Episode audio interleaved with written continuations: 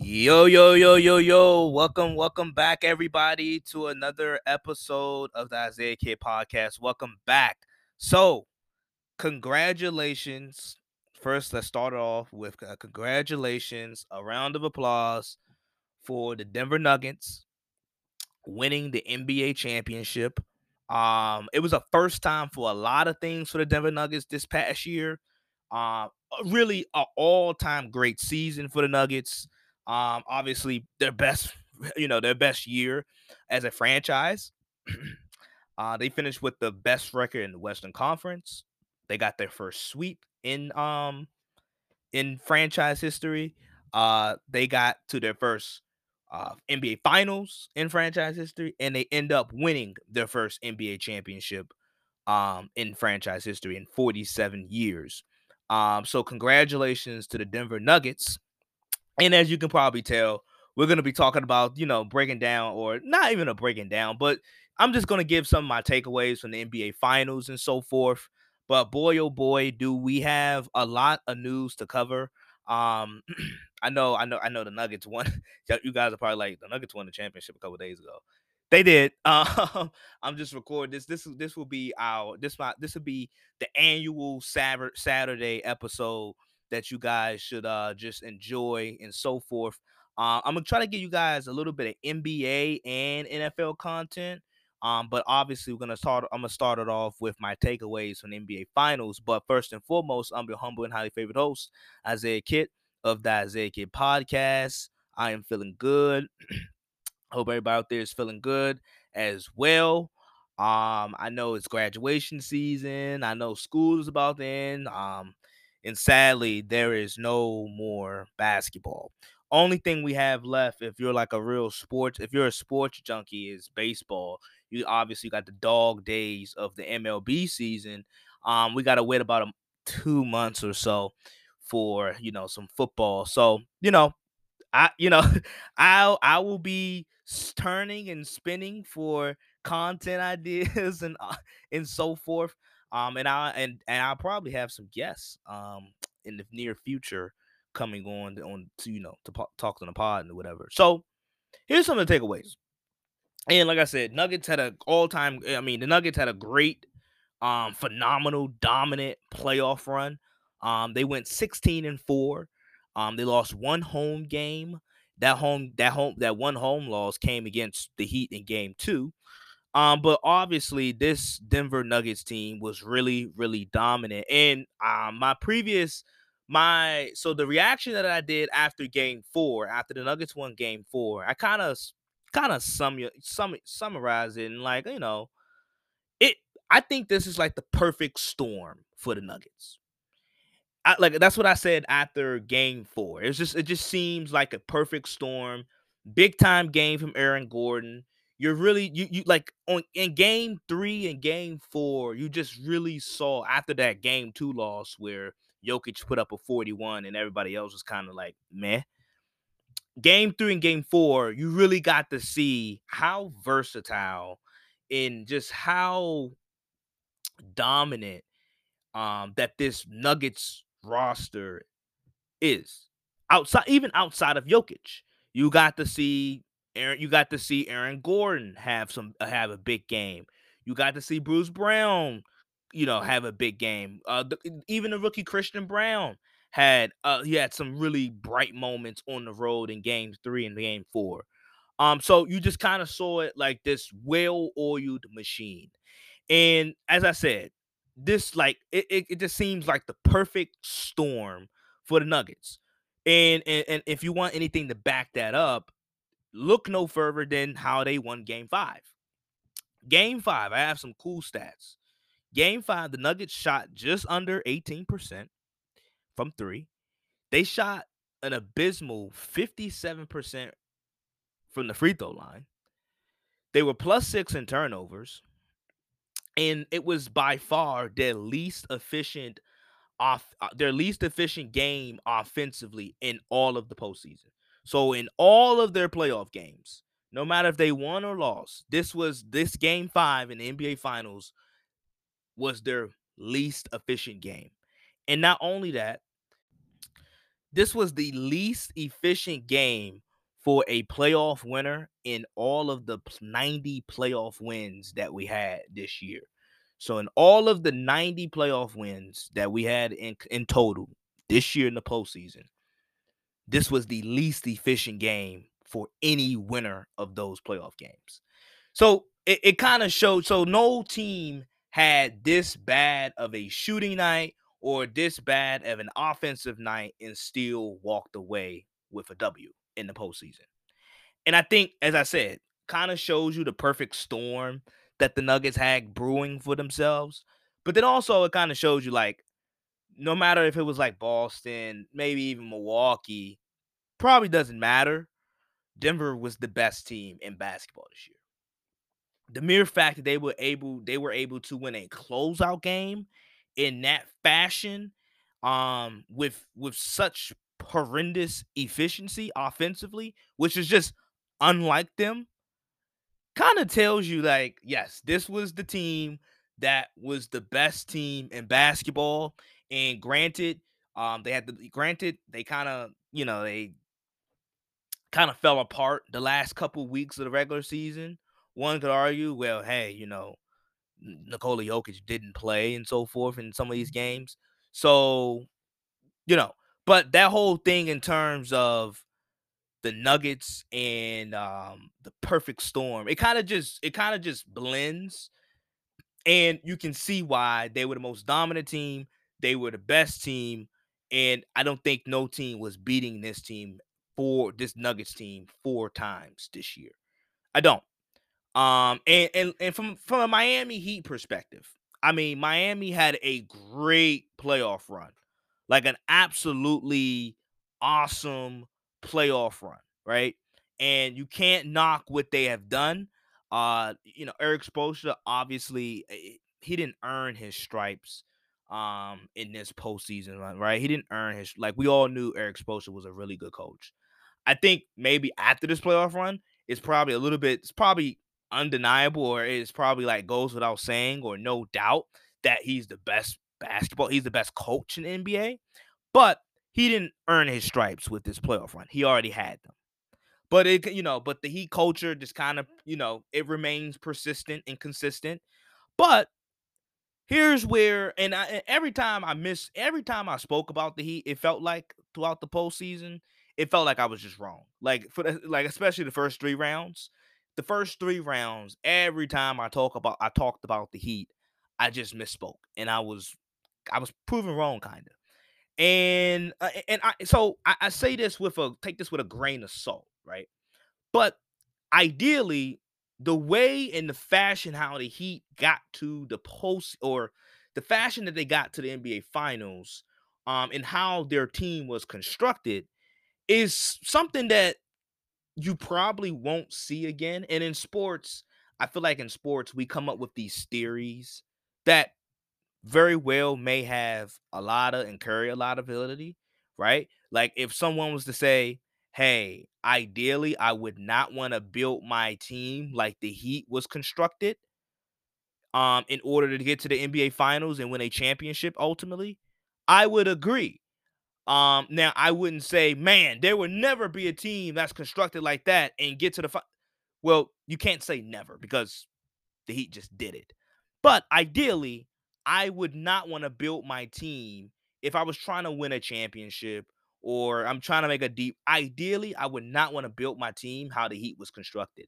And I say, and I and and, and what I mean by that is, I just in this in this series you kind of saw it versus Denver too many possessions in big spots. You know, they were counting on guys uh, like especially outside of Butler, outside of Jimmy Butler, and you know, Jimmy Butler really didn't have it going. Um, you know, in this pat in this past series, and really kind of kind of his he had one great series versus Milwaukee. Had a for his playoff standards, right? Jimmy Butler he uh, you know he averaged 24 against the Knicks, he averaged 24 against the Celtics, and his efficiency was in the low 40s in terms of shooting percentage, right? So didn't have that monster Milwaukee, could never could replicate that monster Milwaukee series ever um in the remaining series. But I think too many times in this series, I in this final series, I saw in big spots and in big moments too many possessions where Miami were counting on guys like Max Strus and you know Gabe Vincent and you know and guys like that to come down and create offense outside of Jimmy Butler. And really Jimmy Butler didn't really have it going. And I talk more about Jimmy Butler in terms of like how we look at him from a big picture standpoint. But I think too often, too many times, Miami offensively, I saw them depending on guys like a Max Strus or a Gabe Vincent or a Caleb Martin who really struggled offensively in these finals. They were depending on those guys too much to create some type of like rhythm or flow offensively on this type of stage. So ideally, I wouldn't want to build my team like that, right? That's that's just that's just I think I feel like that goes without saying, right?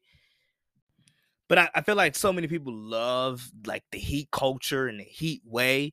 And, uh, and like I said, I'm not knocking it. I think the culture is it goes without saying that it is a the heat their first first class organization.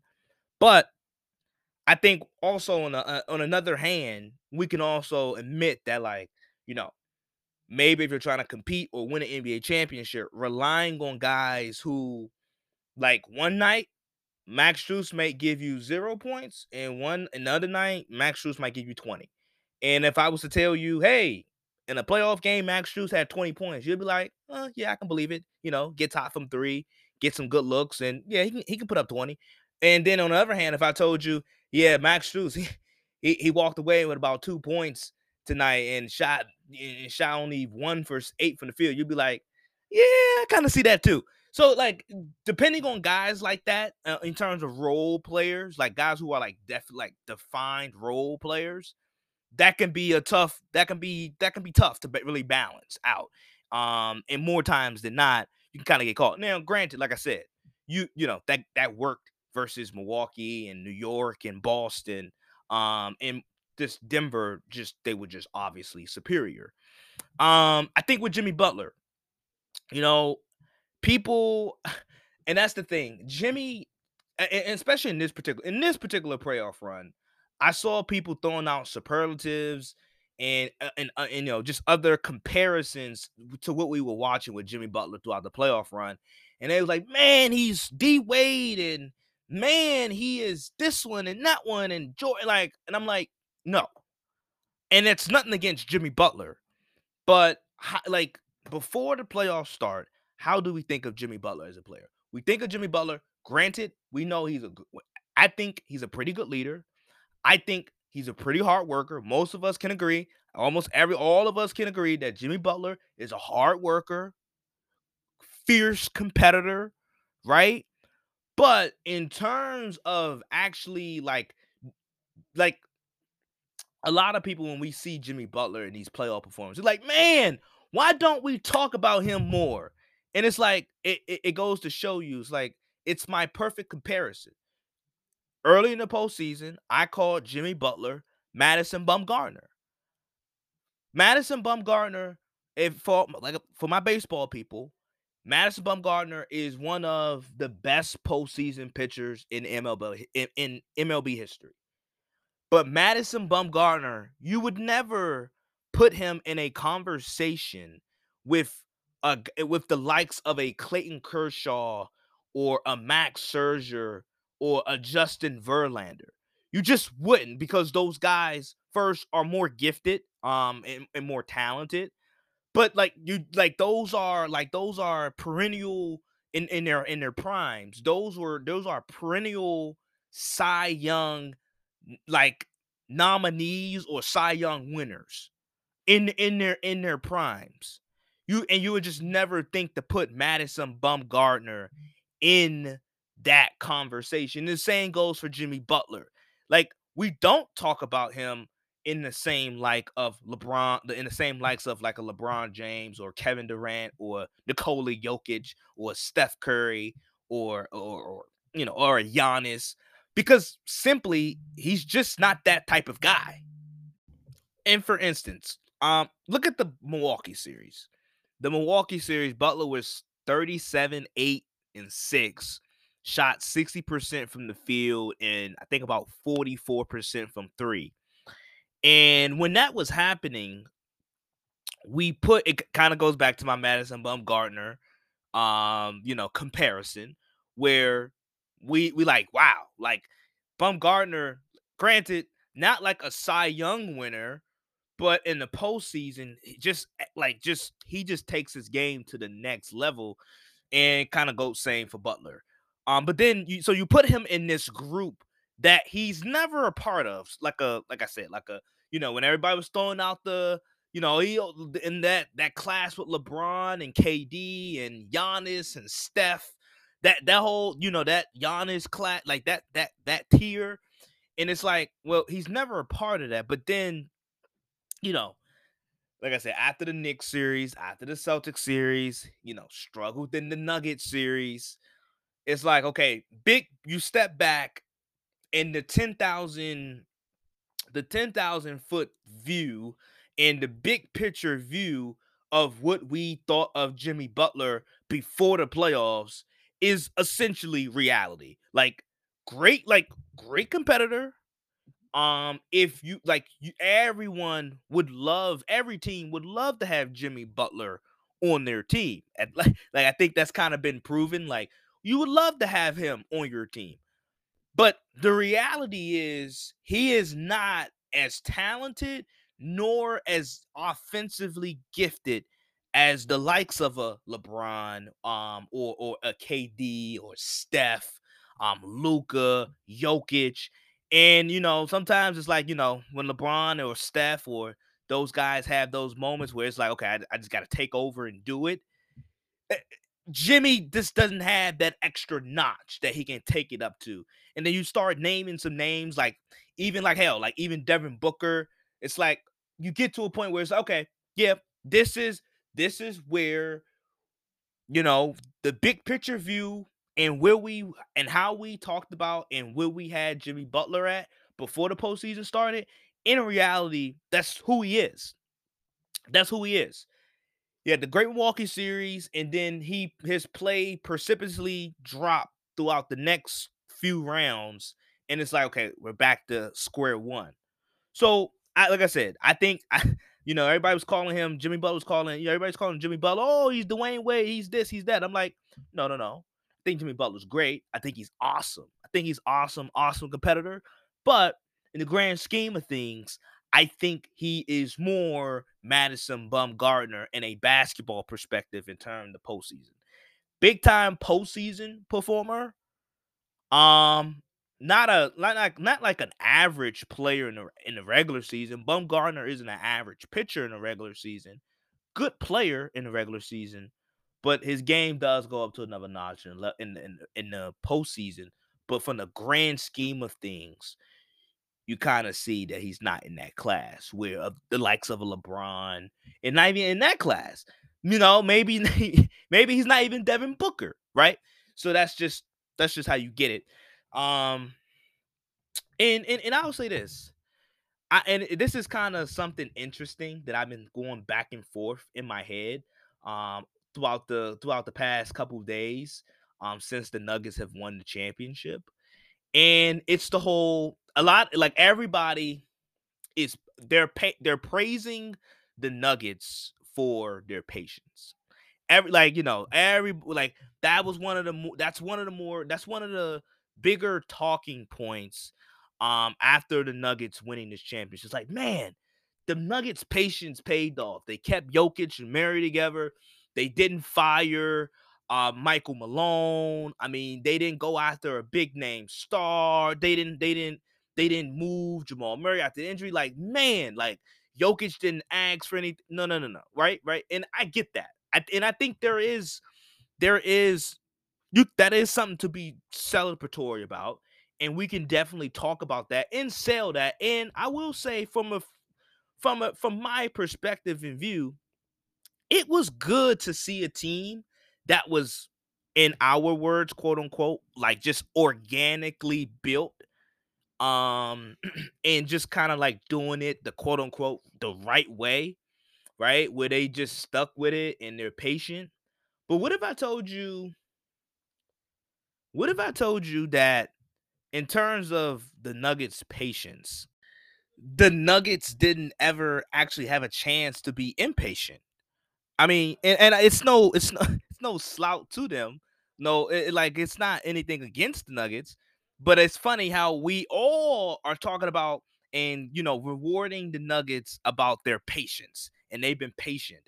But mid, what if I told you they didn't have the chance to be patient or impatient? I should say when Murray miss when Jamal Murray misses the 21 and 22 playoffs, they don't actually the Jokic and Murray combination and tandem doesn't actually have opportunity to be disappointing. I mean, granted, in the 2020 bubble, we saw them losing five games to the Lakers, who were the eventual uh, the eventual champions in the conference finals. But if you if you think about it, they were down 3-1 versus Utah in the first round. They were down 3-1 versus the Clippers in the first round. They came back and won both series.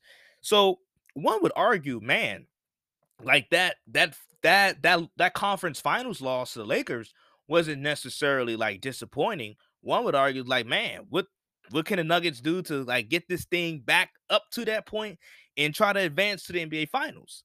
So I think in a way, and I'm not saying it's a, it's a good thing or a blessing that Jamal Murray was injured um, and couldn't play in the 21 and 22 playoffs, but I think it's just interesting how we we oh man, we're, we're like we're just all hoo hawing about the late about the Nuggets' patience, but they never quite had the opportunity to be impatient, right? And granted, if Murray does play in the 22 playoffs or the 21, if he does play in those years in the po- postseason, and if they were to lose in the first round, the second round, or whatever, I mean, do do the Nuggets really break it up? Probably not. Um, Grant, given the market, they can probably avoid some of that harsh, um, some of that harsh sports media talk that like that, teams like you know cities like like Boston or, or Chicago or or New York might get. Maybe they can avoid that and they just keep the tandem together, and it is all pans out for them. But the Nuggets, I think this Nuggets team is truly special, and we we you know we rave about the patience. But and like I said, I'm not saying Jamal Murray's injury is like a blessing in disguise, but they actually never had the chance or just the ample amount of space to be impatient as a front office. Um, they never had that chance because we never we we didn't we didn't have they like Jamal Murray and Jokic never quite had that opportunity where they failed or where they were disappointing. So when we look at you know, and this obviously happens with teams with really talented teams. Like we obviously people you know, people remember the OKC team where OKC after the finals they move off of Harden and Harden like we you know there's always what if games about that right and obviously I mean now with I think now a situation that's kind of comparable um is the, the Celtic situation with Jaylen Brown and Tatum but as I said you know there Boston is a, a is a harsh and crit- critical sports town so if they disappoint, they're gonna hear it. If if you're disappointing in that in that market as a as a sports team, you're gonna hear it. And as for the Celtics and with Jaylen Brown and Tatum, they have kind of had the chances and opportunities to be disappointing. So it, it, you know, patience. It, it's funny how the Nuggets we're like, man, we're raving over their patience. And like I said, no shot against them or no shade towards the Nuggets but as an interesting token or nugget, I should say, no pun intended, um, that they never actually, in retrospect, had the opportunity to even be impatient because they never disappointed. They never had the opportunity to have like a disappointing playoff loss or a disappointing playoff collapse. So that's interesting. That's that's that's my take. Those are my takeaways. You know, you guys, you guys listen to my reactions at the game after you know each and every game. So those are just my takeaways in NBA Finals and so forth. Uh, congratulations to the NBA to the to the Nuggets once again on winning the NBA championship. Okay, so we're about 25 minutes um into this pod, and uh, there was more big time news coming out of the, the association after the after the conclusion of the NBA finals, and it was news that we were all kind of expecting and waiting on. Um, and obviously it was Ja Morant's um, suspension. Now, if you haven't, if you don't know already, Ja Morant was suspended by the NBA for about 25 games. Not for about. He was the suspension is for 25 games to start the season. Um, now I think this suspension it they can if you know if Ja was to somehow, you know, to get get himself into something else, the suspension can be longer, but it's for 25 games. And me personally, my opinion, after thinking about it, giving it some thought, I thought it was the I thought it was about the right amount. 25 games. I thought I thought that was about the right amount and where you land. It's an 82 game regular season. You take away 25, that's a four for the season. So like that that's a good percentage. It's not just some little slap like there there you know there's no snap on the wrist. That is gonna it's gonna cost the Grizzlies, right? They're not gonna have their best player for the first 25 games. Um, now granted, now thankfully, luckily, over the past couple years when Ja Morant has been hurt or he has been suspended, they have played typically well. So we'll see how that fares and how that suits Memphis um over the next, you know, 25 those 25 games to open the year. But I thought it was a good enough penalty. I thought that was a good I thought that was about a good a good equal meeting point because you got you got the players union coming out saying they thought it was a bit excessive right? They thought it was a bit excessive. And then you got other people saying, wow, you know, other media members and, you know, people all to our fans and people all to our social media saying, that's it, 25 games. And granted, I see, I, you know, I can see why, you know, a lot of people are like, just 25 games because Adam Silver, literally, the NBA and Adam Silver, they held a press conference just only to say in that press conference that we're going to hold another press conference to actually announce the suspension. So the way how I think the way how Adam Silver in the NBA was kind of presenting it and the way how they were talking about it and the way how it was just like put in broadcast in front of us, I think it had a lot of people on edge and I think a lot of people like yeah, the NBA they're gonna come down really, really hard. And I think a lot of people was like, uh, 50 games, uh, whole season.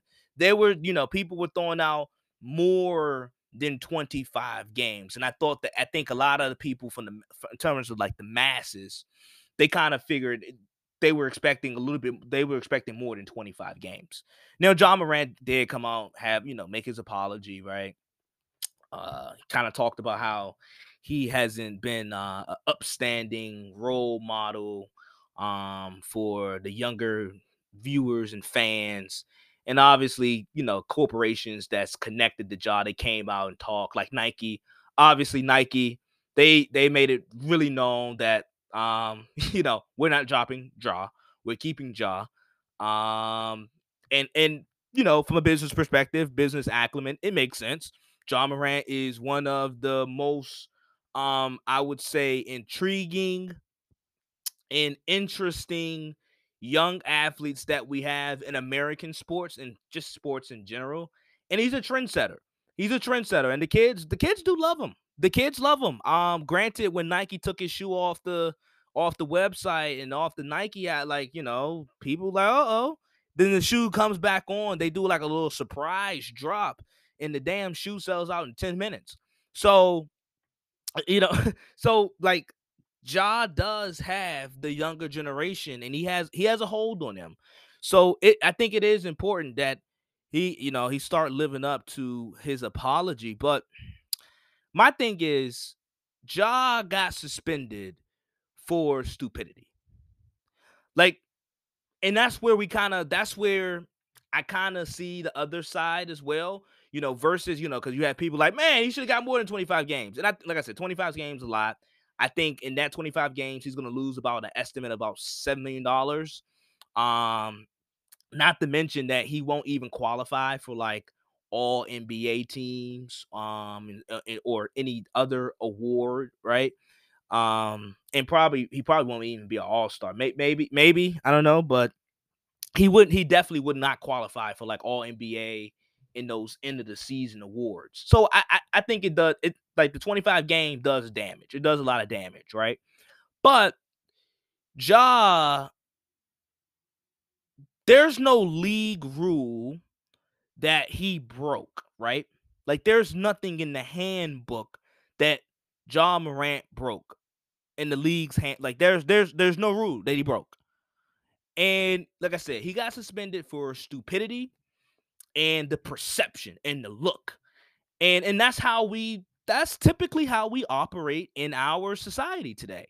Perception and a for you know in our in our society perception turns into reality 9 times out of 10 um great like you know facts are always great and i think a lot of people love facts and i think people want facts but perception and how we perceive things in our society is reality. It becomes reality.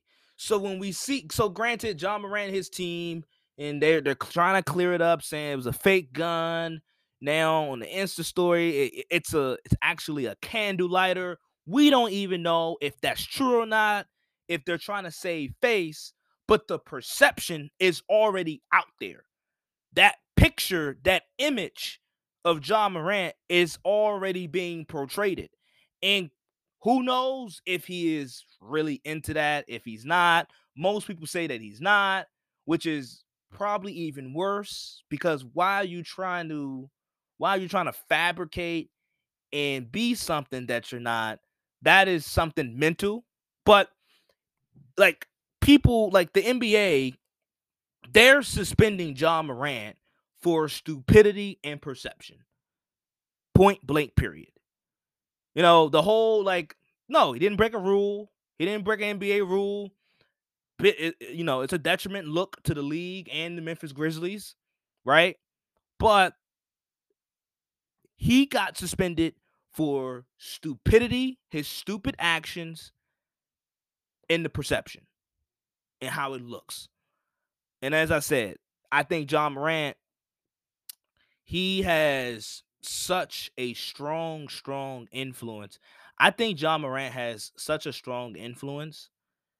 It, you know, Ja Morant has dreadlocks if Mor- if Ja Morant cut off his dreads and said, "Y'all, I'm cutting off my dreads," if he just went on social media on Father's Day and he said, "Yep, I'm cutting off my dreads and I'm, you know, I'm gonna have a low haircut," I guarantee you, a lot of kids would start cutting their dreads.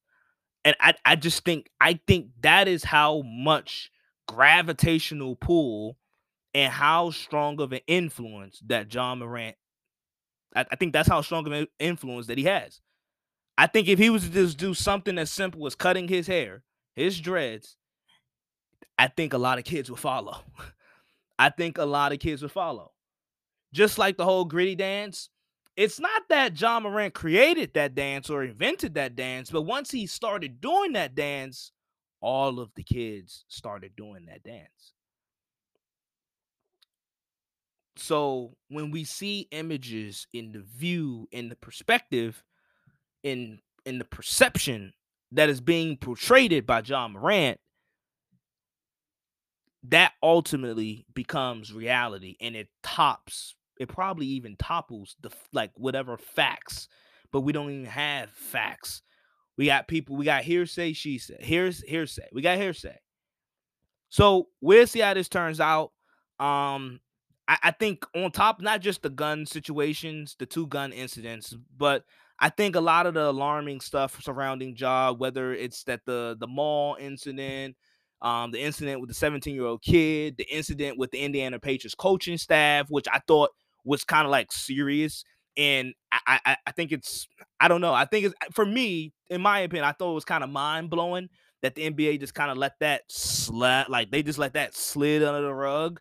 Um, especially with another team and coaching and coaches being involved.